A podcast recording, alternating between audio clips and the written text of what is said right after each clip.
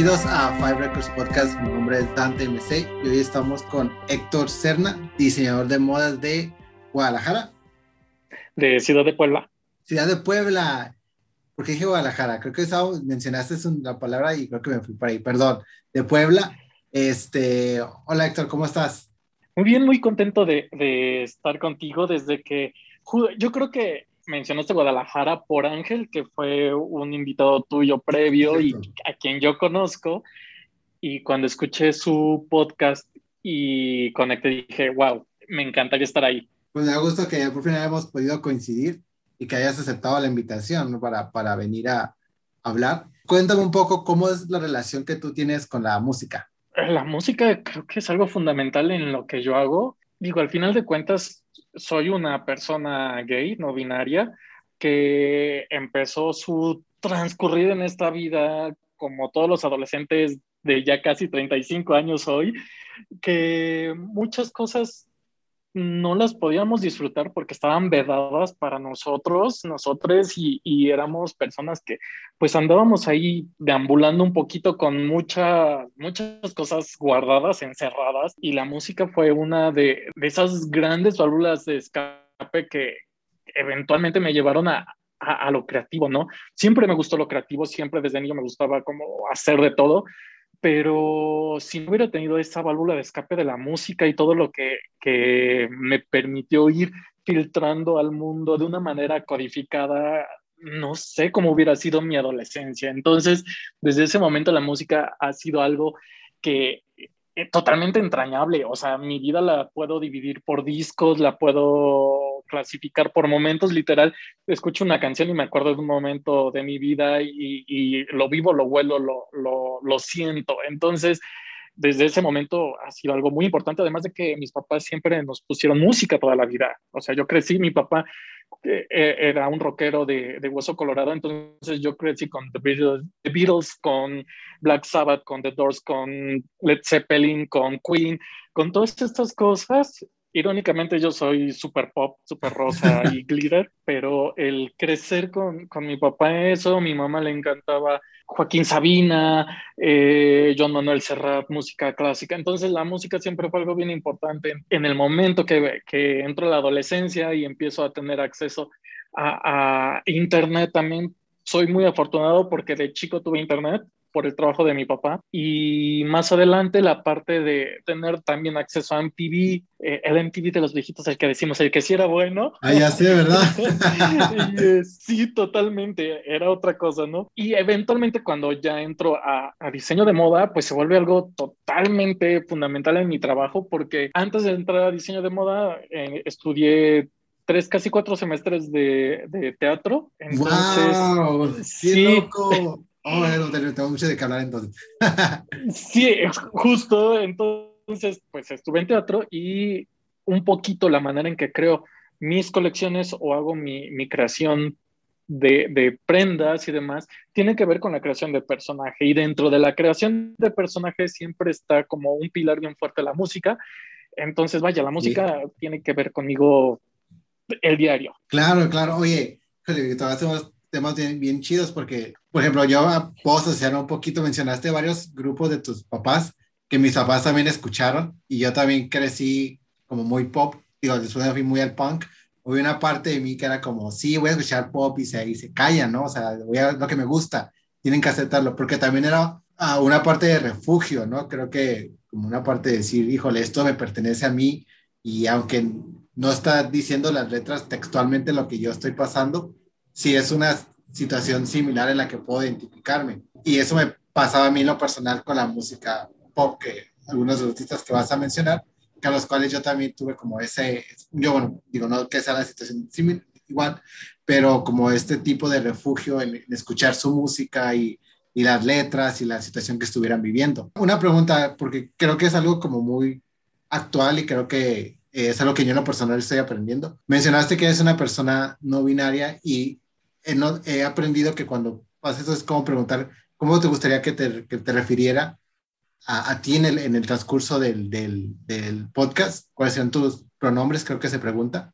Entonces, no, sí, no quisiera... Los pronombres. Sí, para no, este, no caer en un insulto o no incomodarte, me gustaría saber cómo, ajá, cómo, cómo, cuáles sean tus pronombres, cómo te menciono. Muchas gracias. Pues mira, afortunadamente yo estoy en una posición muy cómoda porque mi, mi asunto con lo no binario es mucho acerca de, de mi expresión de género y pero, pero juego mucho con esa parte y también en el asunto que no me siento cómodo con la construcción tradicional de lo que es ser hombre. Cualquiera de las tres opciones están perfectas para mí. Es muy cómoda y es muy fácil en este sentido, pero sí me gusta especificar lo que es por mí muy personal forma de, de ver este lado del binarismo. Entonces, con él, ella o ella, soy muy feliz. Ah, va, me parece, digo, pregunto porque no quisiera caer en un, como una, como un impuesto de mi parte, decir, ah, lo voy a decir sí porque por lo que veo, ¿no? Sino más bien preguntar la experiencia y a través de ahí guiar para dónde, cómo tratar a la persona que, que está doliendo, que creo que es la mejor forma, ¿no? No tanto como yo lo veo, sino cómo es lo que tú estás viviendo y cómo, cómo me puedo acercar, ¿no? Eh, sí, muchas gracias. No, no, a, ti, a ti. Sí, te quería preguntarte que, que hablábamos de la música ¿cómo tomaban o cómo miraban tus papás el hecho de que tú te fuiste al pop cuando ellos son como rockeros totalmente? Pues mira, de hecho, alguna vez fue una discusión donde yo me, me puse bastante alterado con mi papá, porque la verdad es que soy muy afortunado porque la infancia, adolescencia, juventud que me tocó vivir con ellos, eh, fue muy tranquila. La verdad es que yo fui una persona, entre comillas, bastante rebelde, bastante empoderado de sus decisiones y de lo que era. Entonces, yo era bastante mm, de armas a tomar y de decirles y, y, responderles y pelear y todo. Entonces, alguna vez mi papá me dijo así de, es que no sé cómo tú que creciste con todos estos grupos y que el rock, de repente al principio tenía mi papá mucho ese rollo de, el rock es como cultura y todas esas cosas que salen. Y yo me prendí y le dije, no, mi música también y no tiene nada que ver y sí me gusta, pero la cantidad de producción que tiene un disco pop incluso puede llegar a sobrepasar lo de uno de rock, ¿no? La cantidad de productores, de arreglos, de es un material súper pulido. Si hablamos en, en edición de calidad, un disco de Lady Gaga ahorita es impecable en comparación con muchos trabajos. Entonces, algo así le dije en ese momento, porque también me gustaba leer quién era el productor y cómo se hacía y los instrumentos y demás. Y creo que lo entendió muy bien, además de que tenía ya un chavillo de, de 16 años casi que, que poniéndose el tú por tú. Luego mi mamá tenía que ir a defender a mi papá porque yo era muy este, exacerbado con esas cosas. Entonces, eh, creo que mi papá dijo, bien, no le vuelvo a decir nada, lo dejamos en paz. Y, y nunca hubo problema, porque aparte, pues sí, yo disfrutaba mucho también su música nunca la excluí y sigue siendo algo que, que, sí tengo en mi cuenta de Spotify y que tengo como música de, de todos estos este, grupos. Entonces, pues no, nunca fue tanto tema, más que ah, ese día. más que siempre como que solamente ciertos momentitos, ¿no? Que dices como, está bueno, ¿no? Esa parte que tenemos el privilegio de haber crecido con papás que aceptaban que pues, podíamos escuchar distinto tipo de música, ¿no?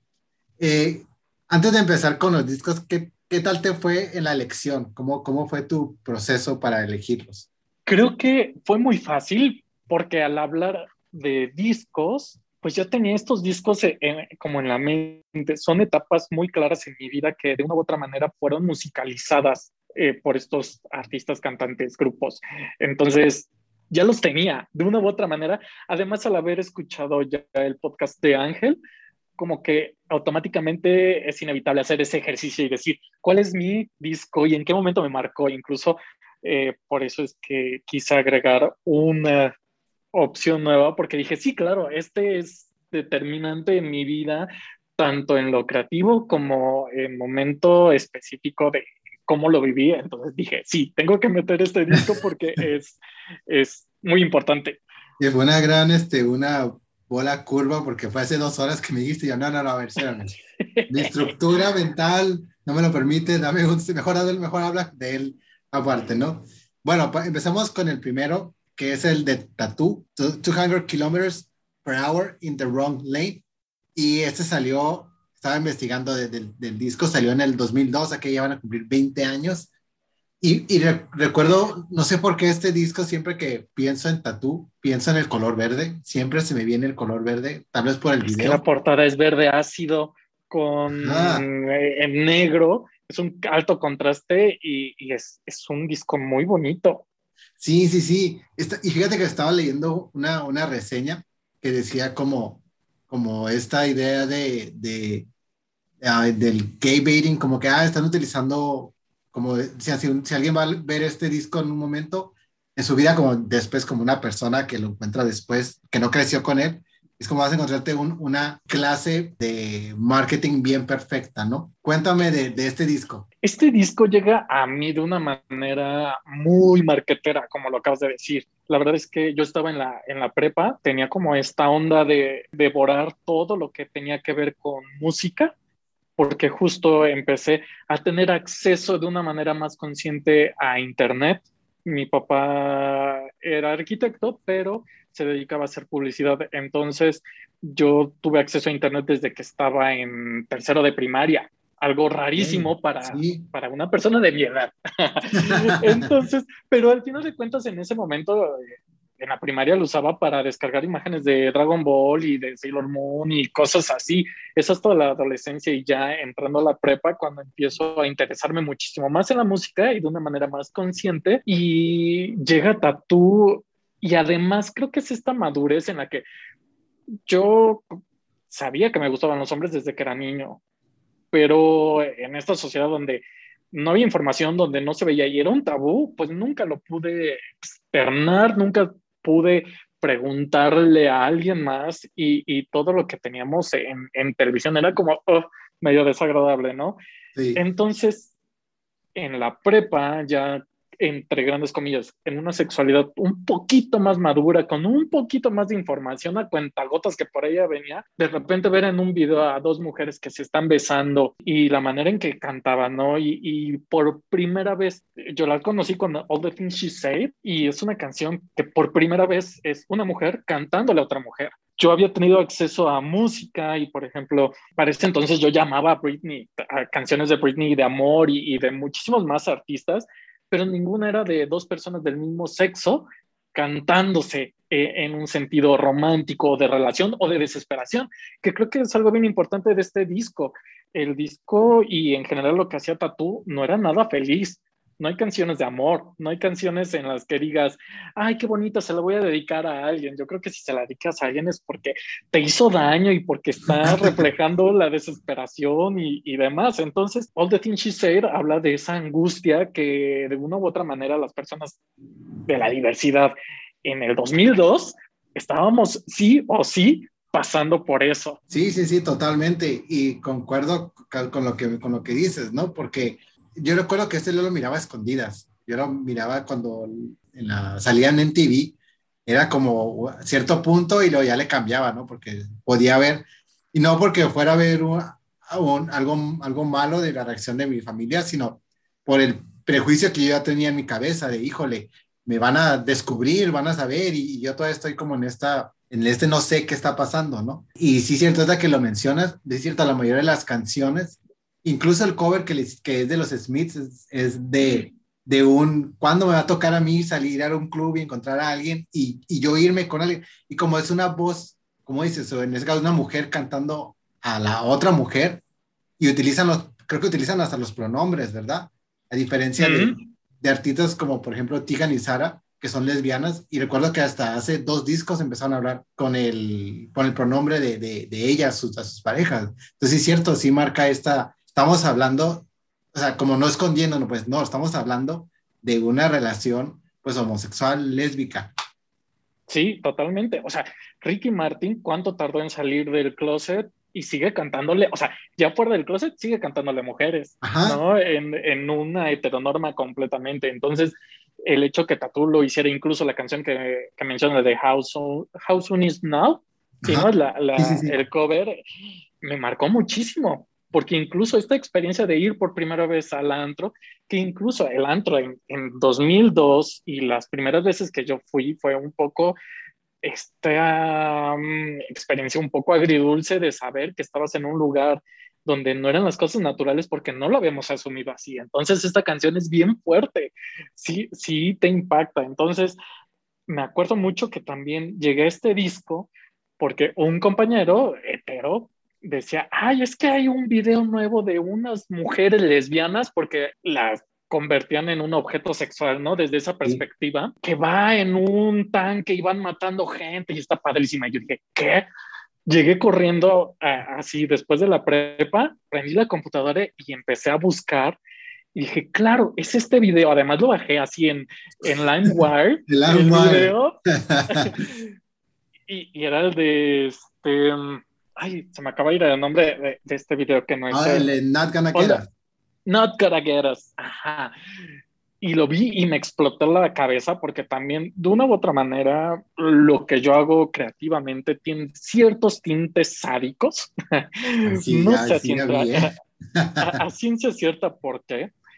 Entonces, de repente, estas cosas que tienen un contenido que va por allá y el asunto que sí, ellas van escapando en este tanque gigante y no les importa llevarse de corbata al que está arreglando la, la carretera y este, esta medio violencia uh, que viene implícita, fue como, wow, ¿qué es esto? Y, dos mujeres chavitas haciéndolo cuando estamos acostumbrados a que era Rambo y, y, todos estos hombres musculosos, grandotes, ejerciendo violencia porque es padre y porque se les deja. Y de repente verlo en dos chavitas amándose, huyendo, wow, fue como, tengo que bajar el disco y ahí es cuando bajé el disco y además eh, tenía el internet, ¿no? Entonces era bajar las letras, buscar la traducción y, fue toparme contra un muro impresionante. Sí, claro, porque fíjate, de esta, esta reseña que, te estaba mencionando justamente hablaba de eso, ¿no? De, de va, sí es una lección de, de marketing y lo que tú quieras, pero también lo que está haciendo eso es que personas como de la, de la comunidad, aunque bueno, en ese tiempo pues yo no tenía ni idea de qué era marketing, pero mi mente decía como que claro, si ellas pueden, o sea, yo también ya, ya puedo encontrar como un referente ahí en el, en el, afuera, visible, y que yo puedo decir, mira, pues también puedo escapar con alguien, o sea, vámonos el, en el tanque, ¿no? O sea, no tan literal, ¿verdad? Pero, pero algo, no tan violento. No tan violento, pero, pero sí, sí encuentras como este, aunque sea al final del día encontramos que es una marca, que sea, pero funciona en, el, en la comunidad de, de poder encontrar a alguien con el cual identificarte. Exactamente. De hecho, me acuerdo, y, por eso comentaba de cuando MTV era bueno, entre grandes comillas, porque había muchos programas que desmenuzaban como la cultura pop y lo que estaba pasando. Y me acuerdo mucho que había alguno de estos que tenían a varias personas opinando de videos y de, de cantantes. Y me acuerdo mucho que hablaban de tatú y había una señora lesbiana que decía, bueno, sí pueden estar fingiendo ser lesbianas, sí pueden estar Mm, de alguna manera, pues haciendo un teatro y ganando dinero a partir de ahí. Y ella decía algo que se me quedó muy grabado. Dice, pero si a mí en los 80 me hubieran dicho que en el 2000 unas personas iban a ganar dinero a partir de vender el amor entre dos personas del mismo sexo, lo hubiera aplaudido. ¿no? Y, y dije, claro, está increíble, ¿no? Y además era 2002. Ahorita sí podemos hablar de tiene que haber representatividad, tiene que ser personas que, que sí sean de la comunidad y que lo usen como bandera, no una persona heterosexual lucrando con eso. Pero estamos ya en el 21. Hace varios años creo que se valía y, y, y, nos marcó, o al menos a mí me marcó muy, muy grande ese disco y todo lo que tuvo que ver con fotografías que sacaron él, la portada del disco, los videos, todo fue, wow, impresionante para mí. Tienes razón en eso de que fue en el 2002, porque depende cómo vamos a, creo yo, cómo vamos avanzando en sociedad, va a ser los requerimientos que vamos a ir necesitando, ¿no? En ese entonces para nosotros era como un, uff, es algo súper nuevo, así como, como cuando Madonna hizo el Truth or Dare, fue también algo súper nuevo y, y, así vas encontrando estos rompimientos de del glass ceiling que le dicen, pero va de acuerdo a lo, a lo esto, como por ejemplo acaban de ser los Emmys ayer, y algo que marcó fue el que nominaron a MJ Rodríguez para mejor este, actriz, ¿no? Y, es una mujer trans. Entonces, eso es como la primera mujer trans nominada al lead actress, ¿no? Que es como principal. Entonces, son cosas que ya, que van, van, avanzando hasta que, hasta que lleguemos a un punto donde ya sea como algo más, pues, normal, como lo es en realidad. ¿Te parece si brincamos al, al disco número dos, que es el de Mónica Naranjo de Tarántula? Y este, este disco eh, es la segunda vez que, que, me lo, que me lo traen y me, me, gusta mucho la voz de esta mujer porque cuando los... Yo, yo no soy muy fan de, de, de Mónica Naranjo, la verdad, creo que he escuchado como dos cancioncillas, pero cuando escuché este disco la primera vez y lo volví a poner play esta, en esta ocasión, siempre me, me brinca lo potente que es su voz y cómo es tan comandante, ¿no? Cómo es como, aquí estoy y, y, es como muy, creo que es de las mejores voces que he escuchado yo cantar. Cuéntame de, de este disco. Mónica Naranjo tiene una voz que yo digo que debería ser decretada como parte de la herencia cultural de, para la humanidad. Sí. Literal. Sí, sí, sí. Porque el último concierto que fue antes de, antes de pandemia fue de Mónica Naranjo, aquí en Puebla, que incluso fue como histórico porque el primer concierto que dio en México fue en Puebla. Entonces oh. fue como un gran ciclo cerrar su, su última gira en Puebla y regresar. Escucharla cantar en vivo es una experiencia impresionante la voz se le escucha más allá de las bocinas. Se te pone la voz, la, la piel, perdón, chinita. Esa mujer abre la boca y es impresionante. De verdad que si hay una experiencia religiosa que puedan tener es cuando ella canta. Y no estoy exagerando. no, de, de verdad que es una experiencia que te vuela, te vuela los sesos. Es impresionante. Yo llegué a ella ya una vez reconocido dentro de esta cultura gay porque pues yo crecí muy aislado y, y, de hecho yo no sabía quién era Mónica Naranjo, yo no sabía quién eran las jeans, yo no sabía quién eran como todas estas cosas que de repente forman parte de, del imaginario LGBT latino mexicano. Entonces yo había escuchado a Mónica Naranjo en algún momento, tenía ya sabes como estas ideas de, claro, sí, la de sobrevivir, sí, claro, esta, porque pues sonaban en el radio y, y, y pues ya te la sabes por osmosis, por cultura pero yo entro a, a, diseño de moda a estudiar la carrera y, y, en la que era el que era en ese entonces mi pareja me dice mira él sí era fan de Mónica Naranjo desde niño entonces me dice mira salió este disco y en el video sale Mónica Naranjo utilizando alta costura de Christian Lacroix o es de Jean-Paul Gaultier, ya no me acuerdo, pero es uno de ellos dos. Okay. Pero es alta costura. Christian Lacroix, sí, es de Christian Lacroix. Sale ella con este como tipo kimono rojo, que es de alta costura. ¿eh? Y yo dije, ¿qué? ¿Cómo? Entonces entré a ver el video.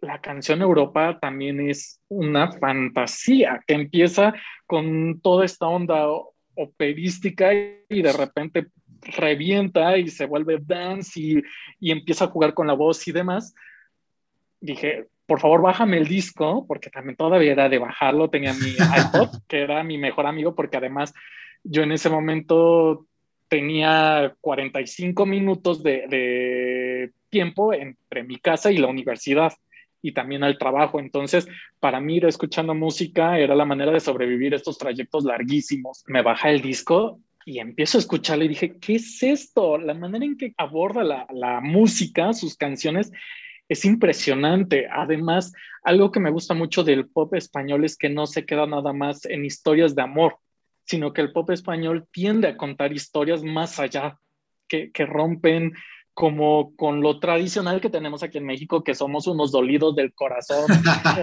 a más no poder. Entonces, de repente, toparme con canciones como Amor y Lujo, donde también la voz es, si de por sí la canción, o sea, la música es yo siento barroca porque tiene miles de instrumentos, tiene sube, baja y la voz sigue siendo protagonista. Es, que incluso cuando, cuando hay solos de guitarra, también de, de repente cuando ya empieza, regresa la voz a cantar, comanda, como dices, es, es, ella. O sea, sí, la guitarra, sí, pero siempre es como la protagónica, ¿no? Y algo que me gustó de, de este disco, como dicen, ¿no? Hay varias canciones que creo que eh, porque estaba leyendo un poquito de ellas, que le cantan incluso a, a líderes, ¿no? A líderes de, de, de, países que... La de usted. La de usted, ajá, hay una que, que, me gusta que se llama que Diles que no, también creo que es algo así, ah. te, algo más este, política. Es que la, la de usted habla del presidente, entonces, pero ella lo, lo escribe de tal manera que cualquiera de las personas que vivimos en el mundo podemos cantar la de usted. Y sí, es como el poner el dedo y el dedo de en medio frente a cualquier presidente. Entonces eh, te empodera bastante y, empieza jugando con esta voz que incluso yo dije, esa, esa voz no es de Mónica Naranjo porque la imposta de tal manera que parece voz de niña.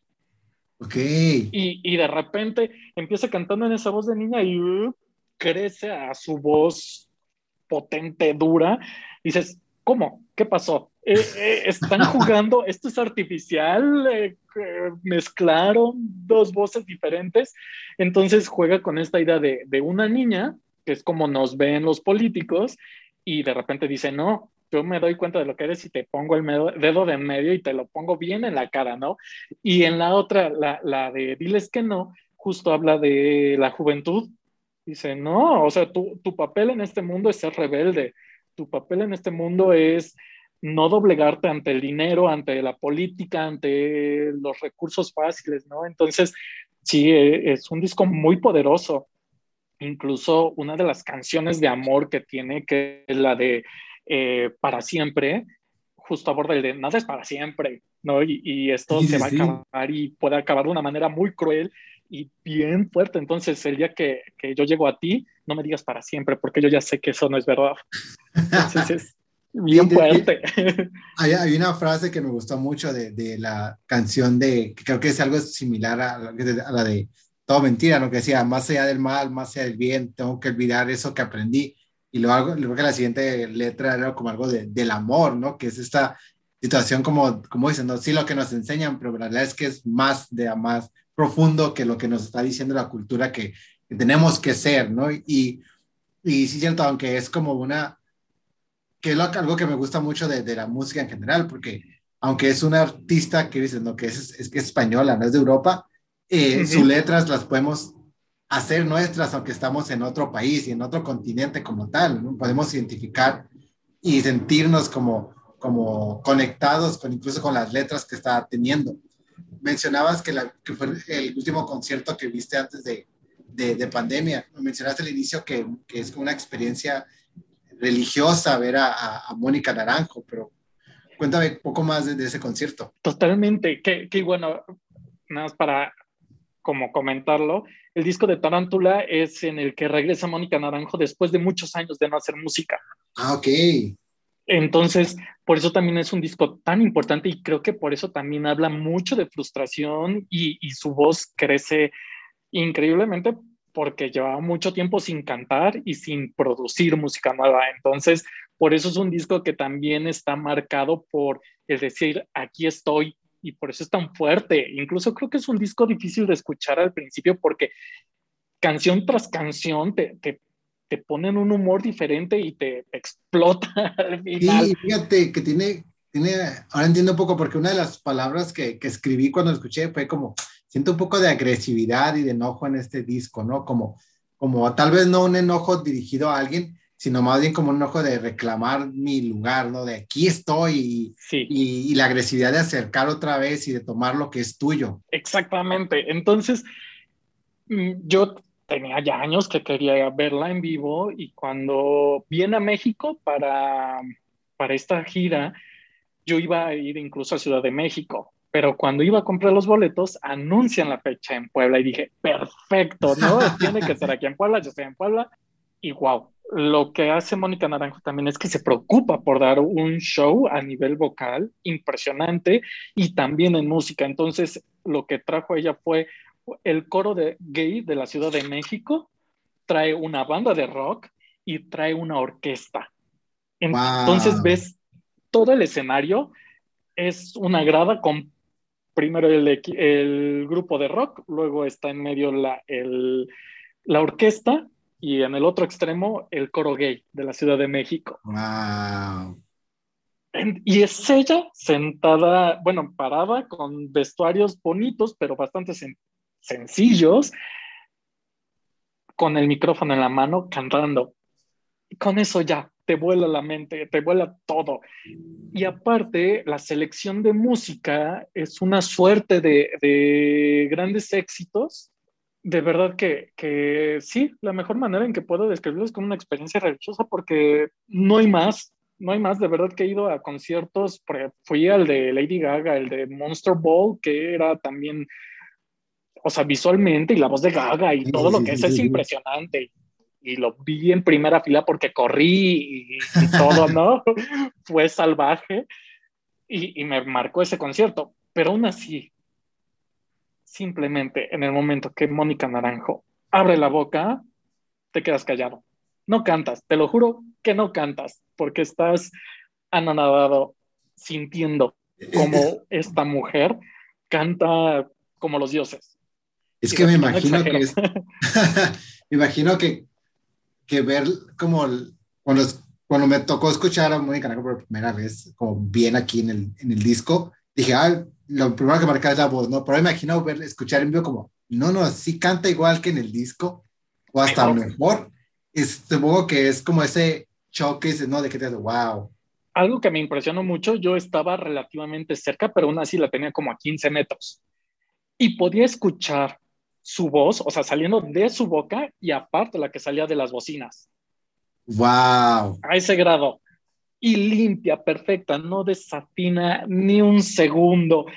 Y hace unos juegos impresionantes, este sonido de gato que hace, o que de repente imposta la voz y se puede escuchar dulce y de repente crece, crece, crece, crece, crece hasta que desgarra.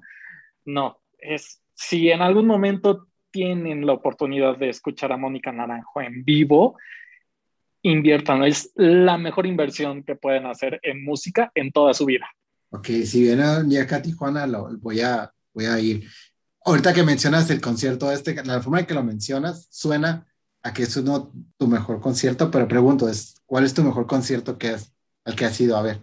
Tengo varios conciertos que, que, son, y sería, pondría cuatro, y que tienen que ver mucho con los que están acá, a excepción de Gaga, que, que no pude poner el disco por tiempo, bueno, por el número de discos, pero es el de Britney, Dream Within a Dream, que fue la primera vez que vino, la famosa Britney señal, porque yo además era un adolescente de, de 14 años que fue a verla en vivo y, y fue increíble verla en ese nivel de producción Em, el de Mónica Naranjo, el de Lady Gaga, el The Monster Ball, que también fue impresionante verla, a, la producción, la manera en que conecta con el público también es muy bella, a pesar de que habla en inglés, y digo, al final de cuentas en México somos personas, bueno, la población en general entendemos un poquito, entonces es una barrera, pero no tan marcada, pero parecía que, o sea, el nivel en que conecta Gaga con el público es wow, eh, te, te, lleva en el corazón. Y el último que, que, fue en el 2019 fue el de la Casa Azul, que vienen también a México por primera vez y voy a su concierto, se aventaron un concierto de casi tres horas. ¿En serio? Donde lloré, literal lloré dos, tres veces y fue salí sin voz y, fue magnífico. Bueno, ahorita vamos a hablar de, de ese. Entonces vamos con, el, con el, artista, el primero que dijiste, que es, que es Britney Spears, para brincar al tercer disco, que es el de Glory. Bueno, recuerdo, ahorita que mencionaste el Dream Within a Dream Tour, me acuerdo que yo tenía como 14 años y yo estaba como, yo en mi viaje de sí, sí, voy a, voy a ir al DF yo solito a, a verla y obviamente mis papás como que estás loco, ¿no? No, eh, no vas a ir ni, ni te van, ¿no? Y se me acuerdo mucho que me frustré de que no la pude ver. De hecho, nunca la he visto en vivo, ¿no? te envidio un poco en eso. Pero en Glory, ya después de muchos años, yo recuerdo que cuando anunciaron este disco, no sabía qué esperar, porque el anterior, el Britney Jean, no me gustó para nada. Y cuando empiezo a ver, leer los reviews de que es el mejor disco de su carrera, es lo mejor que ha hecho, y cuando empiezo a, a leer que, que lo que lo hizo a escondidas, de su, del control de sus padres, que pues como está ahorita la situación, ¿no? y lo escucho y digo, wow, esta es la Britney que yo recuerdo de In the Zone, del disco Britney, del Blackout, y me encanta, ¿no? Es de mis favoritos. Este, cuéntame de, The Glory. De Glory. Creo que hasta ahorita me estoy dando cuenta que elegí muchos discos que son de regreso. Ok. Y, creo que eh, eh, Glory es, no voy a decir, porque incluso ella dice, no, no, o sea, no me gusta que digan que es el regreso, porque nunca me he ido. Sí. Pero creativamente, y creo que ella, como tú dices, toma de nuevo las riendas de la producción, de escribir. De hecho, pone una productora mujer que también me encanta y se nota que, que ellas exploraron en conjunto lo que querían hacer. Y es un disco que se tomó también su tiempo, no fue un disco como los anteriores de grábalo para que ya tengamos material y podamos sacar más dinero, ¿no? Aquí ella se permite jugar, se permite explorar y creo que sí es de los mejores discos, incluso dentro de la comunidad de fans de, de Britney. Manejamos mucho que es la, la Santísima Trinidad, ¿no? Que sí, es Britney, este, Blackout y Glory, ¿no? O, o si es. No, es In the Song, Blackout, in the song, y Glory. El, Tienes toda la razón. es como el, Sí. el, el, el culto, el de culto. Sí, sí, Sí, tienes toda la razón. Entonces, me gusta mucho este disco porque es como escuchar una Britney madura, cosa que, que siempre se le negó. Siempre fue como que no, tienes que hacer pop y tienes que hacer super dance y muy bailable y que pegue durísimo en la radio. Y aquí se nota que ella mete las manos e incluso dice, voy a jugar con la voz, algo que ya se nos había negado varios discos anteriores donde si bien se había filtrado de repente como estos audios donde se escucha su voz en crudo y decíamos, pero si canta bien, no necesita Claro. tanto autotune, no necesita que le metan tantos arreglos, ¿por qué la están manipulando tanto? Entonces cuando llega Glory es como de repente por primera vez reencontrarte con su voz. Sí, totalmente.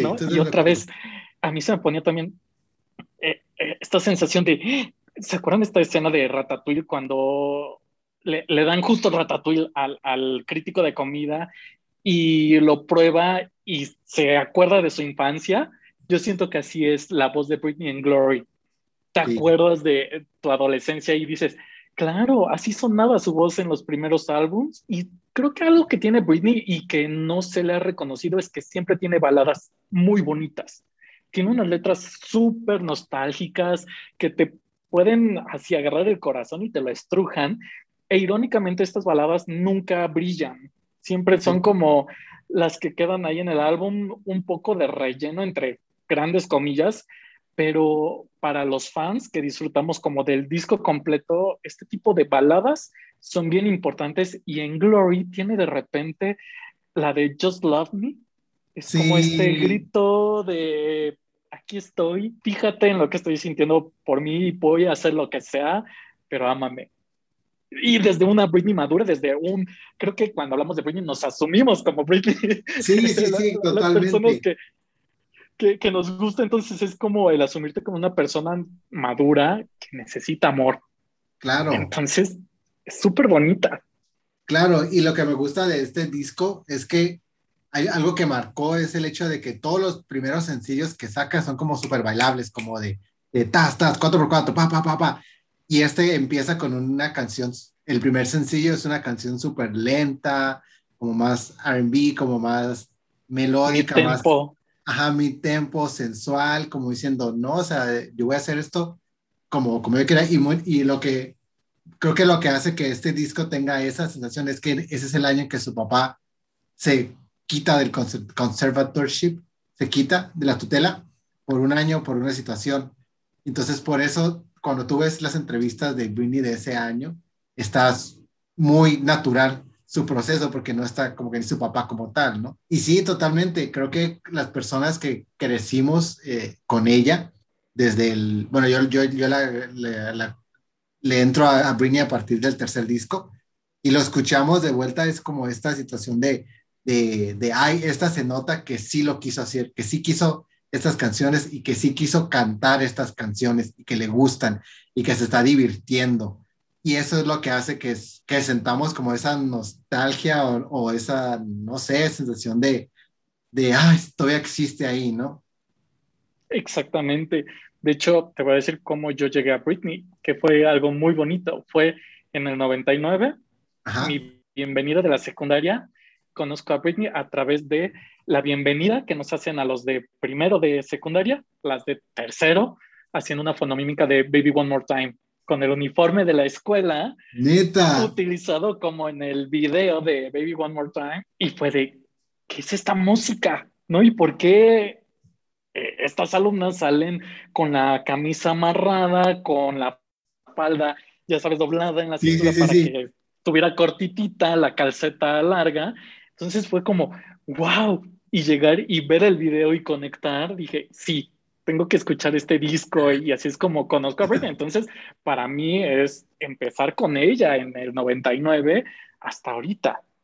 Claro, y es que sí, es que no puedo, luego, luego palabras, ¿no? Porque sí puedo entender esa sensación de continuar con el camino con, con ella, ¿no? Es como, bueno, para mí es uno de mis artistas con los que literal crecí. Cada disco que sacaba yo estaba ahí presente en el, a ver, ¿qué va a pasar? ¿Cuál, ¿Qué es lo que sigue? ¿no? Y ahorita más estamos, como, creo yo, que los, los fans estamos más presentes por su situación legal, que, que, es como, ¿qué va a pasar? Porque ya no es tanto la música, sino ya no es la persona que está detrás de... Va a sonar muy payaso, pero es una deuda que le tenemos. Ella nos, nos ha creado tantos buenos momentos y a nivel comunidad, a nivel eh, personas que crecimos con su música, esa felicidad que nos dio, creo que se la merece ella para vivirla, ¿no? Entonces, creo que también es algo bien interesante con el movimiento de Free Britney, porque es luchar porque ahora ella tenga eso que nos dio tantísimos años. Entonces, sí, sí es algo bien, bien fuerte.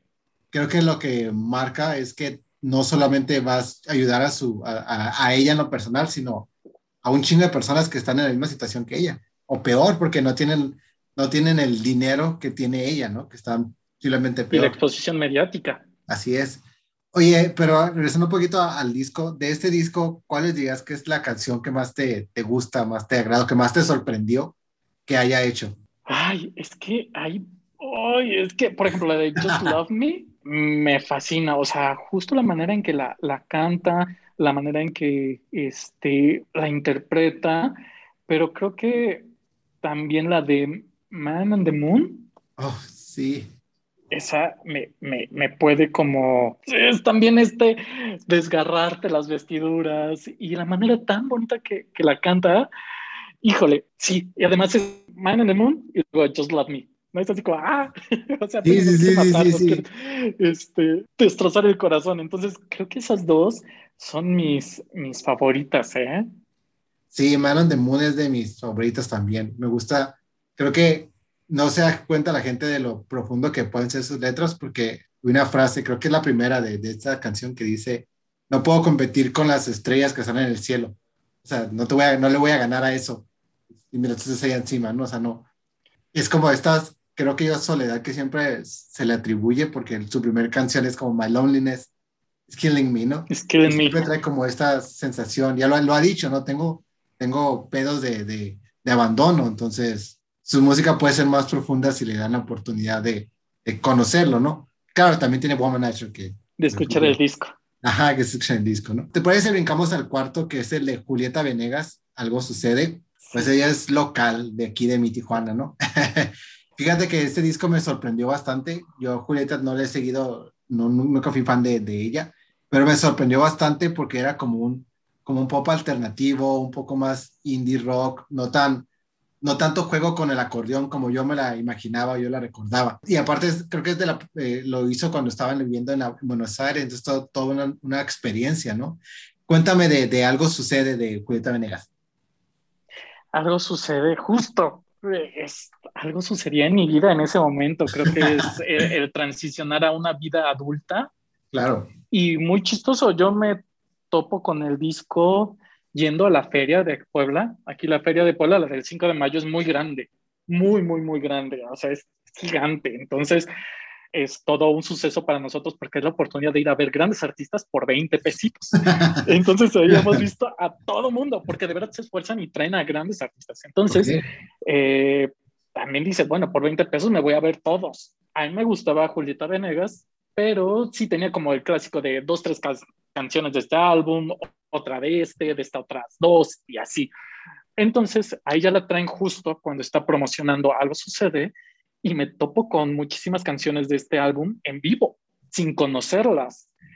Entonces, de repente, como tú dices, ya no es como esta Julieta Venegas, como más alegre con su este, acordeón y demás, sino ella es como sentada y cantándote y decir, mira, ya estamos grandes y ya vivimos el amor desde otra perspectiva, que creo que de repente la música está muy monopolizada para los sectores más intensos, que son los más juveniles, entonces es como venderles a ellos porque ellos la van a, tocar hasta morir.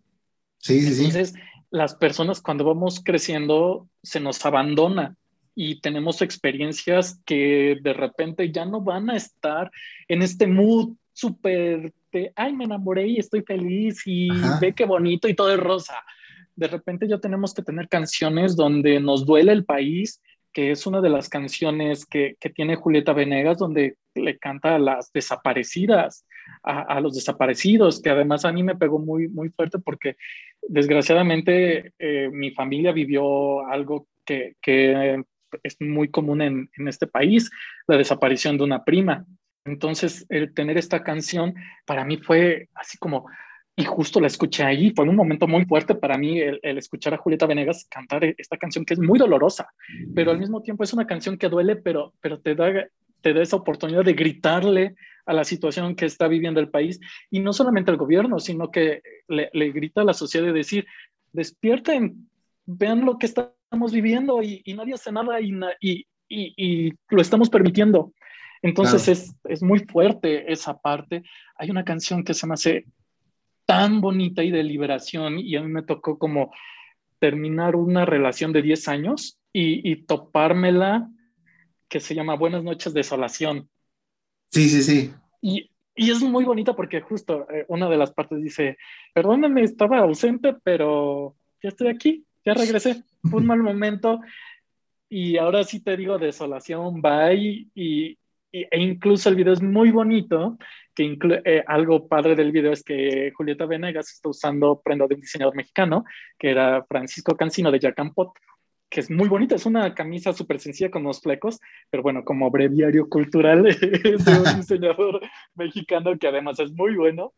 Este, y el video es una chava que la sacan de su depa y va en este camión de mudanza con todas sus cosas primero está llorando y conforme va recorriendo la Ciudad de México, dice, ah, pues bueno, no, no todo está tan mal. Y además, ahorita también dije, lo tengo que poner, porque igual me tocó no hace mucho, a principio de año, cambiarme de casa y, y de repente yo iba en el carro atrás y vi, la mudanza con este camión de redilas, con todas mis cosas, atravesando la ciudad para un nuevo lugar y, y fue así de, hoy ¿no? O sea, y fue justo después de un momento como complicado en mi vida, bastante, pues sí, difícil, doloroso, el ver ese camioncito como en el video de Julieta Venegas y el escuchar, eh, que empezara a sonar dentro de mi cabeza, buenas noches desolación, fue como, estamos avanzando a otro punto, vamos a, decirle adiós a, a esa parte. Entonces es muy bonita esa canción y creo que una de las canciones de amor favoritas de mi vida está en ese disco, que es este, el de Siento tu calor. Que también es tan bonita la canción. Y, y, lo que me gusta de Julieta Venegas es que no habla de un amor intenso como el que platicaba, ¿no? Que de repente es para los adolescentes y es de, ah, me muero por ti y quiero estar contigo pegado y demás, sino que te lo canta bonito, relajado y él te siento tu calor y, y justo en la canción le dice, ni siquiera tengo que estar junto a ti, para sentirte cerca. Puedo andar caminando por la calle y te pienso y eso me basta para, para sentirte cerca.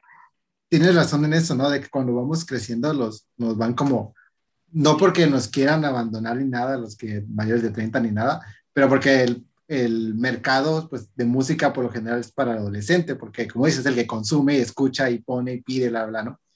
Pero eh, lo, que, lo que te dices, ¿no? Este disco, esta situación donde ya canta a través de, de una madurez, de decir como que sí, yo también crecí con ustedes y por lo tanto mi perspectiva de la vida es distinta, ¿no? Y, y, está muy fuerte esta situación donde dices, ¿no? Es, este, este llamado como sí, es muy fácil como, como gritarle al gobierno, pero también la sociedad lo está permitiendo, ¿no? Es como, no, no, no, eh, somos todos, todos hasta cierto punto normalizamos lo que está sucediendo, y es como cosa de, de nuestro día a día y, y, no hacemos algo al respecto porque como dicen, ¿no? ya es algo común, ya es algo de todos los días, ya no, no, nos, no, nos, no nos mueve como si hubiera sido una vez cada, cada, cada año, ¿no? Nos, como pasa tanto, nos acostumbramos, lo cual es algo muy, muy malo como sociedad, porque no es, no es, no es se cayó la taza, es una persona, es una persona que está desapareciendo, ¿no? Exactamente, sí, sí, es muy fuerte y creo que es eso, algo bonito de Julieta Venegas es que se asume ya como una persona madura y canta en consecuencia de eso. Y es bien bonito, porque entonces también te da permiso de crecer y, saber que está bien y que también el contenido que hay y, estas nuevas formas de sentir, de vivir, pues ahí están y, existen y son válidas y es una nueva forma de, de, vivir la música.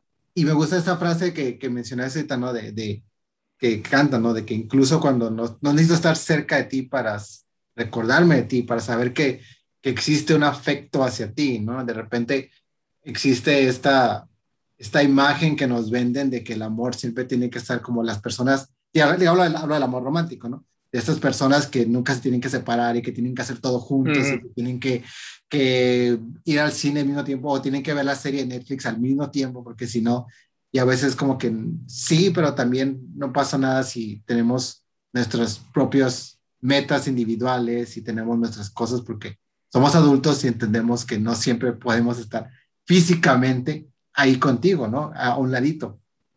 Y aún así estar acompañados. Ajá, y aún así estar acompañados, ¿no? Que ya, entendemos que el compromiso es más allá que algo físico. Físico, totalmente, sí, sí, sí. Y hay como detalle también que, que me impactó mucho a mí como Héctor Sena como persona, es que justo, como les decía, yo soy diseñador de moda, entonces uno de los momentos más importantes de mi vida y de mi carrera fue presentar colecciones en Ciudad de México. Entonces, allá, eh, la primera vez que presenté mi colección, nos hospedaron en el hotel donde está el video de Siento tu calor de Julieta Venegas, que incluso este, este hotel tiene un teléfono viejo que cuando lo descuelgas se escucha la voz de Porfirio Díaz porque él se hospedó ahí, que está en zona rosa. Entonces, cuando veo el video también fue así como, ¿cómo? Es este hotel y es un hotel que a mí me, me marcó personalmente y profesionalmente. Y es un video muy bonito también, donde vemos a dos personas que también son dos personas morenas. Eh, la mujer está con el cabello cortitito, casi a rape, y aún así, este, o sea, se ve como guapísima.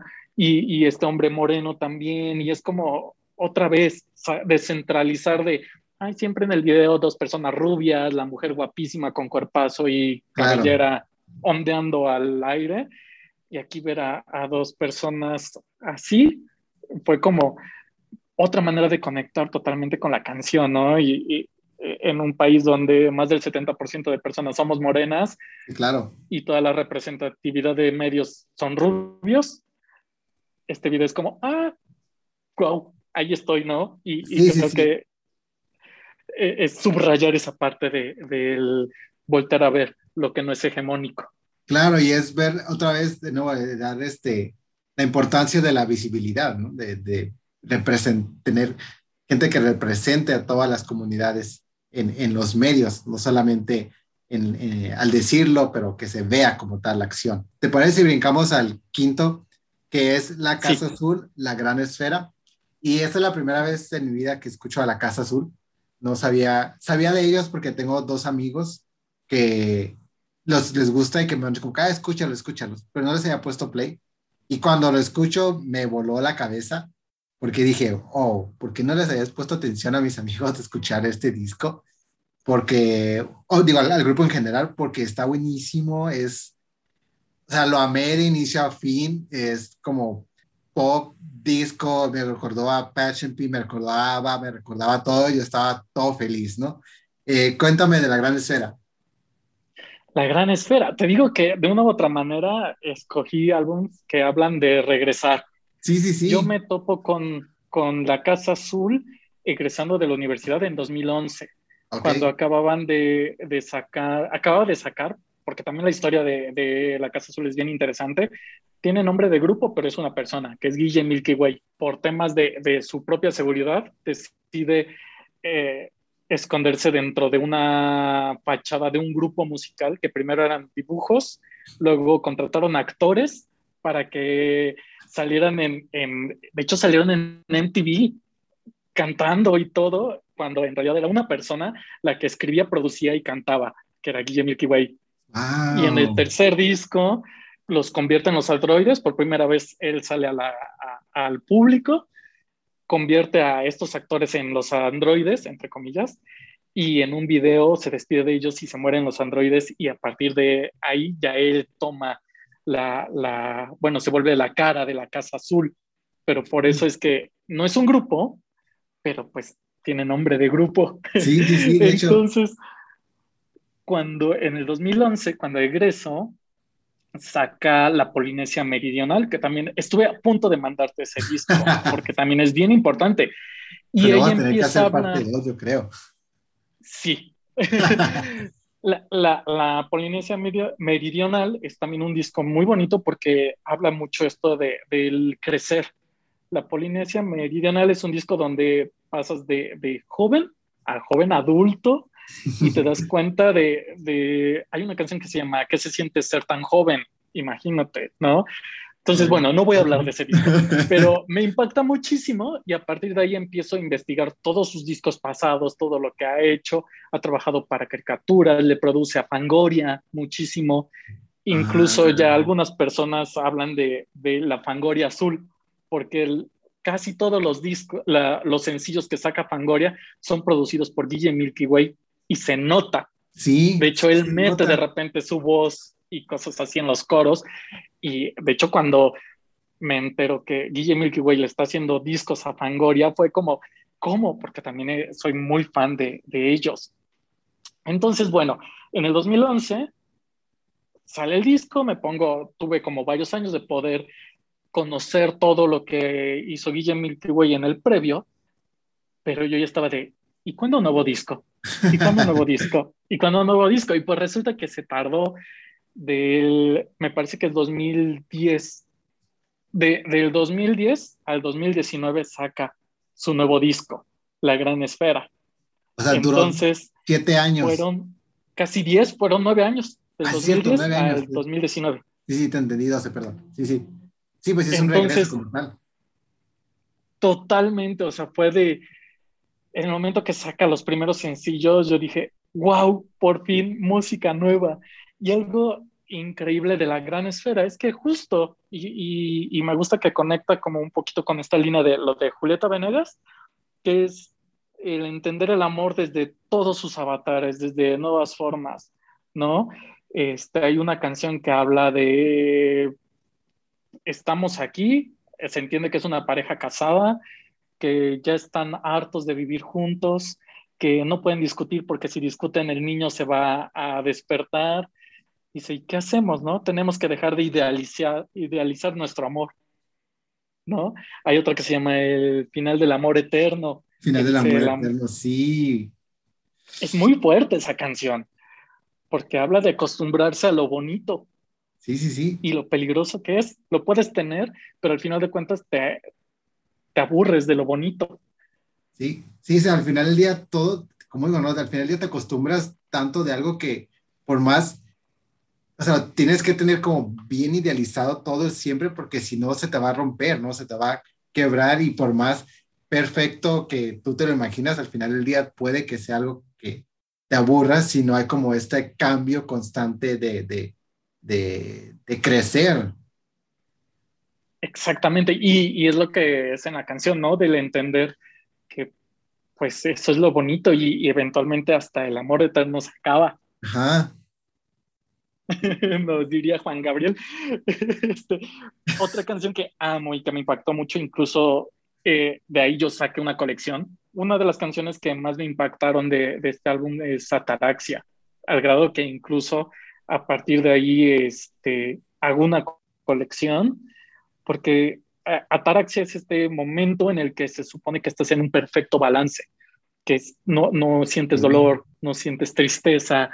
Entonces la canción habla de encontrar una persona y es tan buena para ti que se vuelve en tu ataraxia.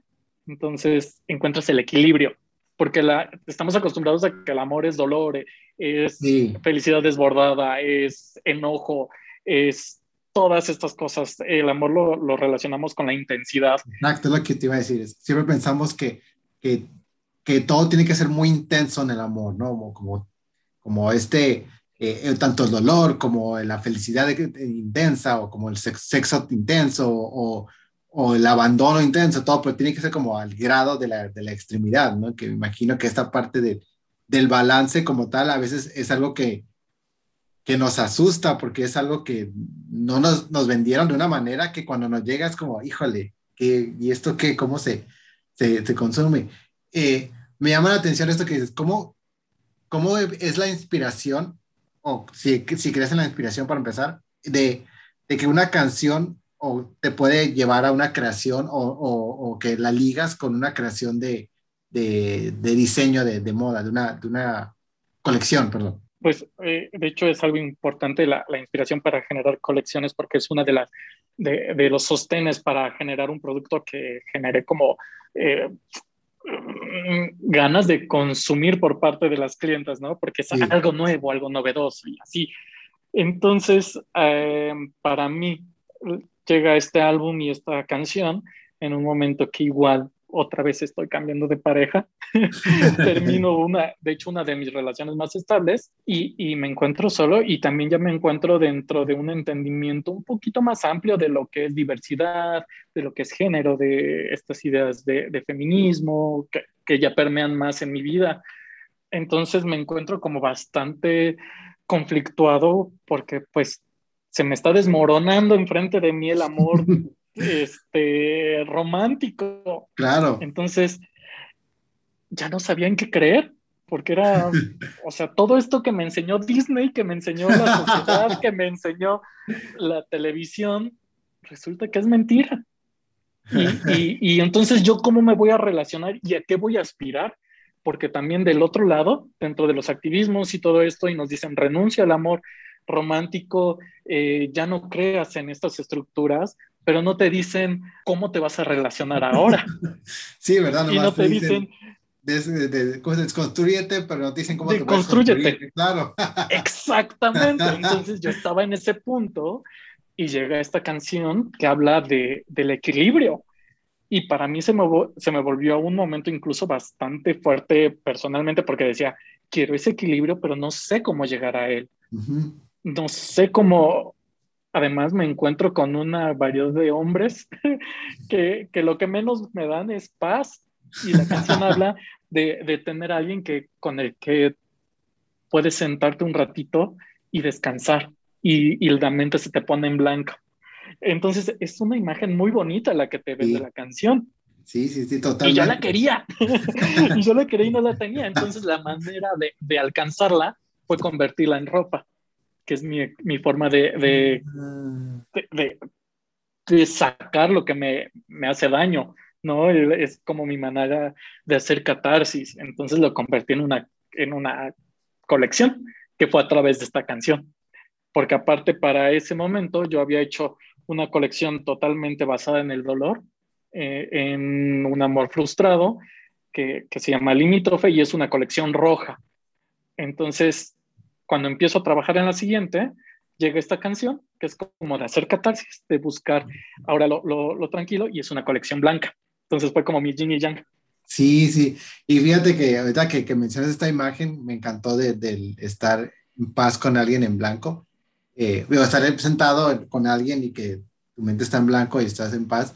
Sí, es como algo que yo creo que cuando, cuando, porque bueno, lo que me pasó a mí, ¿no? Cuando ya dejé de quitarme esta imagen del, del, del amor idealista de que nos vende eh, Hollywood, este, el hecho siempre para mí era como, no, es que lo que uno, bueno, lo que yo buscaba era como esta persona con quien sentarme a leer y que no tenga que estar haciendo nada más que tú puedes estar jugando, yo puedo estar leyendo, yo puedo estar leyendo, pues jugando y, y estar, nomás estar, ¿no? Y eso es como, como esta imagen, ¿no? La, la colección la, la, tienes en tu Instagram para verla. Sí. Aquí te la, la, voy a, la voy a indagar para, para, porque vi algunas, pero no, no profundicé tanto, ¿no? Este, lo cual me encantaron. Este, me fascina cuando una persona puede crear algo así de la, pues, de la nada, ¿no? Porque, porque uno que no tiene el talento para eso, o sea, o sea yo, yo, yo me la paso viendo programas de esos de, de, de moda, de competencia, porque es algo que les ponen un tiempo de 12 horas y lo hacen y el hecho de que lo puedan crear, o sea, algo de, de aquí está la fábrica, es algo chido, es algo que yo admiro muchísimo. Entonces estaba viendo tu Instagram y dije, wow.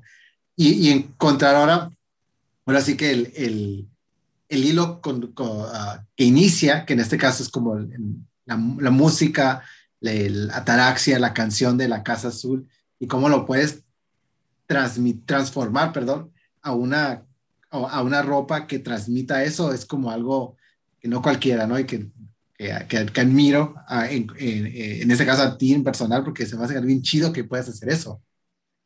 Muchas gracias.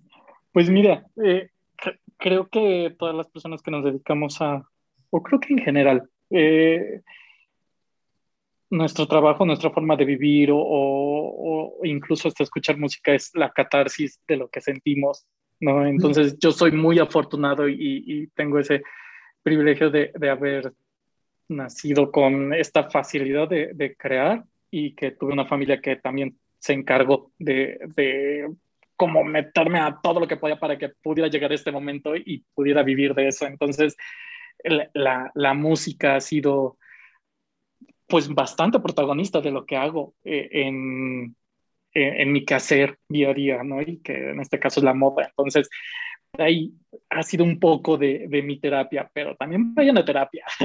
no solamente. Sí, sí, sí. sí, La terapia también funciona. la terapia es buena cuando te desconstruyes y empiezas a construir otra vez, ¿no?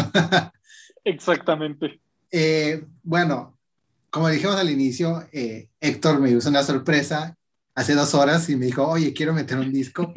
y yo dije, va, hay que aceptarlo, a veces hay que fluir con las cosas y en este caso es el, tenemos un disco extra que es el disco debut de Natalia Lafourcade. Ahora, yo solo escuché como tres canciones porque no tuve tiempo. Eh, recordé poquito de que salió cuando estaba en la prepa y que la vendían como esta chica alternativa y recuerdo el video de, de Busca un problema que estaba a oscuras y que y que estaba como comiendo, corriendo, este, caminando a una casa, como si hubiera llegado de una fiesta y que no quería despertar a sus papás. No recuerdo, es como una imagen que se me viene. Recuerdo la canción en el 2000, pero fuera de ahí no sé nada de este disco como tal, porque a Natalia la escuché hasta, escuché el siguiente disco y después ya no la volví a escuchar, ¿no? Hasta, hasta, hasta la raíz, que obviamente como este, todos regresamos a, a, a The Fans, ¿no? Eh, pero cuéntame de Natalia Lafourcade y de su disco debut. Híjole, ese disco igual, chistosamente o graciosamente, más bien, este, lo escucho a la par que el de Tattoo, eh, uno de Pink y Nelly Furtado, el de Folklore. Eran como mis discos que, que se volvieron como un soporte en ese momento de mi vida en la prepa igual. Pero algo que me gustó muchísimo de Natalia Lafourcade y su disco debut que se llama Natalia Lafourcade es que siento que pinta con la voz. Su música es muy gráfica en ese momento.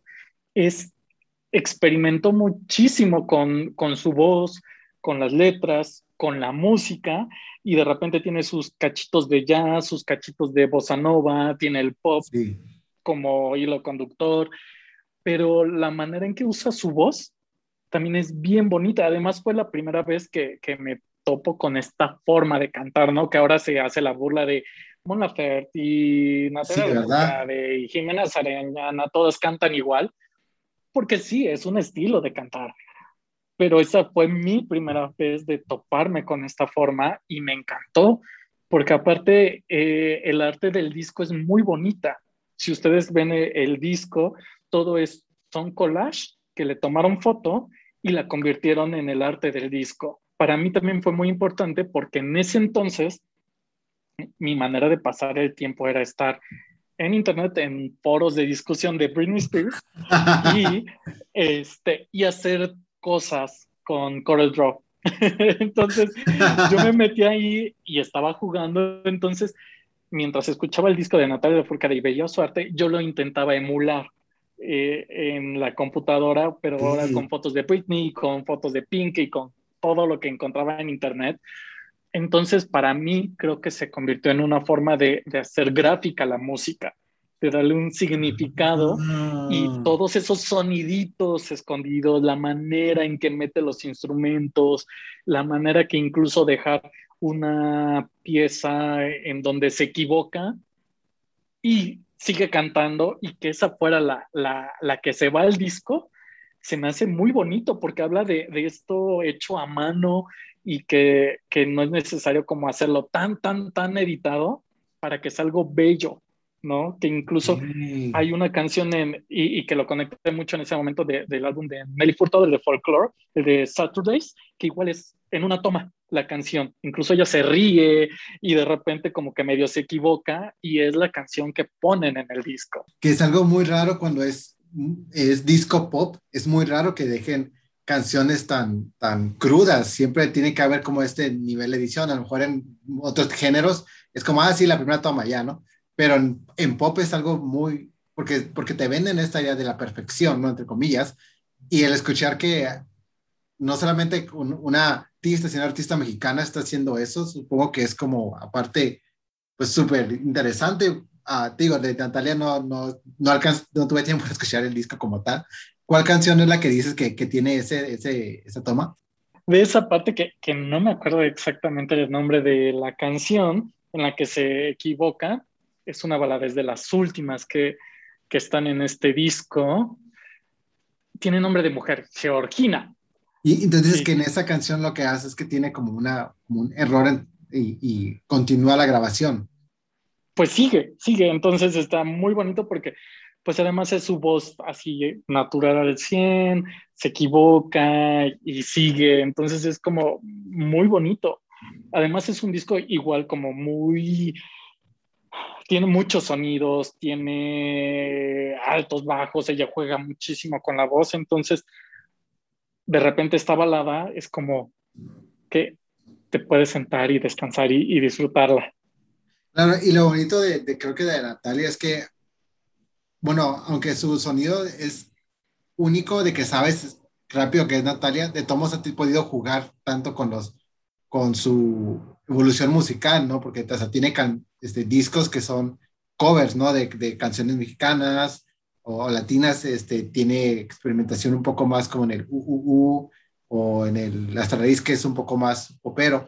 También tiene la de las cuatro estaciones del amor, que es pura como música clásica. Ah, sí, cierto, ese, no lo he escuchado. Ese no lo he escuchado, la verdad, no, pero sí sé que, que existe. Pero con lo que me estabas comentando, que se me hizo como algo muy interesante, es esta parte de que estabas jugando con Corel a jugar, a hacer el, los collages, ¿no?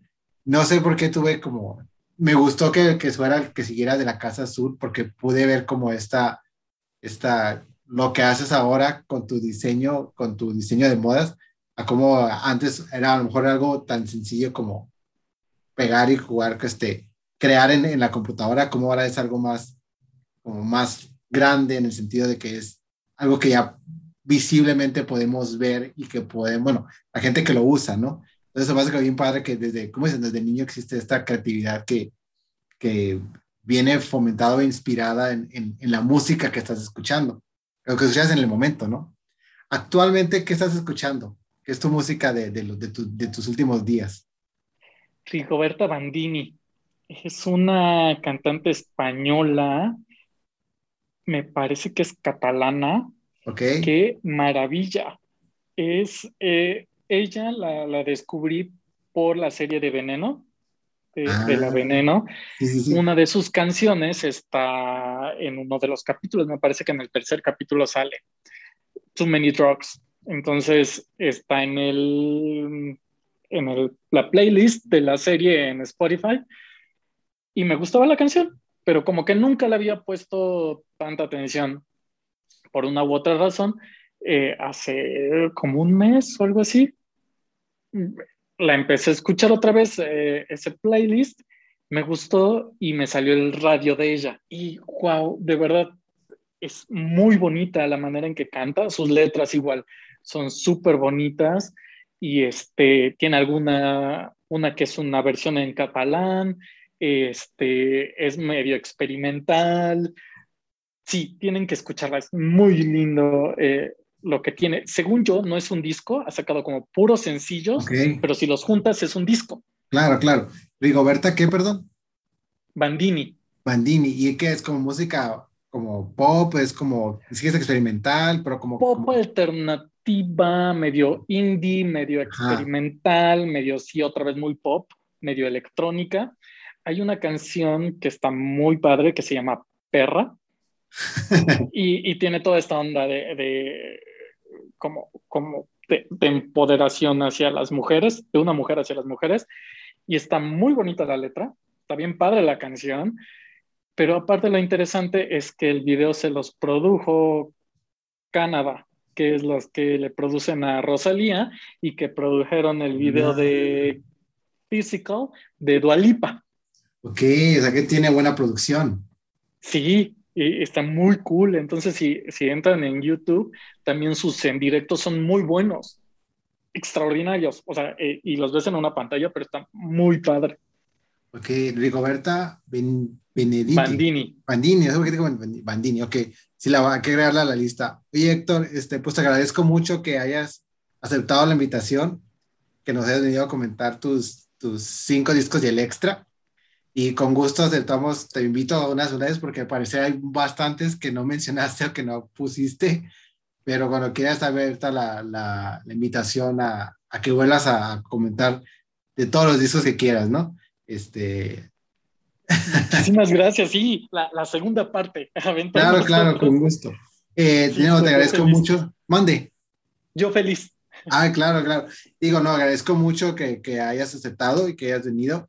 Este, chicos, les recuerdo que eh, sigan en, en, Instagram, estamos como Five Records Podcast, en Facebook estamos igual, en Twitter estamos como Five Records Pod y si gustan participar, pues nomás mándanos un DM y con gusto agendamos y, y escuchamos sus discos que tengan que, que, comentar, ¿no? Héctor, ¿te gustaría dejarnos las redes de tu, de tu casa de diseño de modas para que te, sigan? Claro, eh, en Instagram estoy como arroba Héctor-Cerna. Tengo una marca de novias que es arroba SACNovias. Okay. Es S-A-K, novias. Y, este, y ahí andamos para lo que gusten y para que vean un poquito de, de las colecciones que hablábamos y cómo ahí anda un poquito de música en mi trabajo. Sí, sí, la neta, estuve, puse a stalkear su trabajo antes de la, de la entrevista en la semana y sí tiene muy, muy buen diseño, muy buen ojo. Me encanta. Este, pues muchas gracias. Eh, mi nombre es Dante Mesa y esto fue Five Records Podcast. Gracias, Héctor.